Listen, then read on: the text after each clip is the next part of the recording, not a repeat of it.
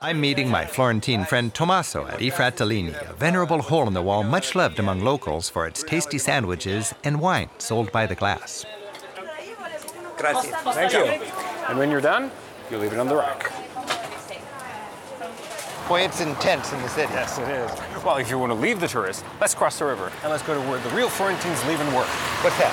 The Oltrano area. There's much more to this town than tourism, as you'll quickly find in the characteristic back lanes of the Oltrarno district. Artisans busy at work offer a rare opportunity to see traditional craftsmanship in action. You're welcome to just drop into little shops, but remember, it's polite to greet the proprietor. Your key phrase is, Can I take a look? Posso guardare? Grazie. Here in this great city of art, there's no shortage of treasures in need of a little TLC. This is beautiful. How old is this painting? Uh, this is a 17th century painting. From uh, Florence? We, we don't know, maybe the area is Genova. Geneva. Each shop addresses a need with passion and expertise. Fine instruments deserve the finest care. Grand palaces sparkle with gold leaf thanks to the delicate and exacting skills of craftspeople like this.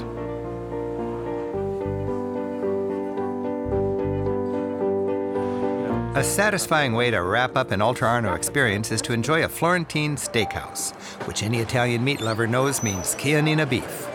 The quality is proudly on display. Steaks are sold by weight and generally shared.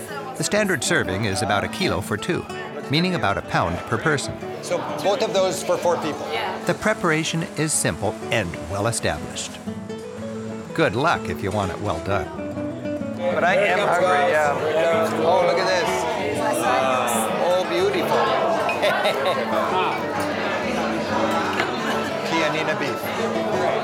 Okay. Perfect. And that one. So the, the meat is called Chianina. That's its name because it comes from the Chianti. Oh, from Chianina. Chianti. Okay.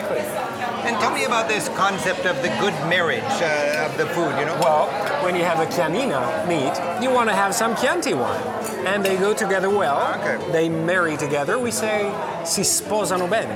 Si sposano bene, a good Exactly. marriage. A In good other words, marriage. the wine is from Tuscany and the meat is from Tuscany. Exactly. You don't want to have a wine from somewhere else. Tuscany.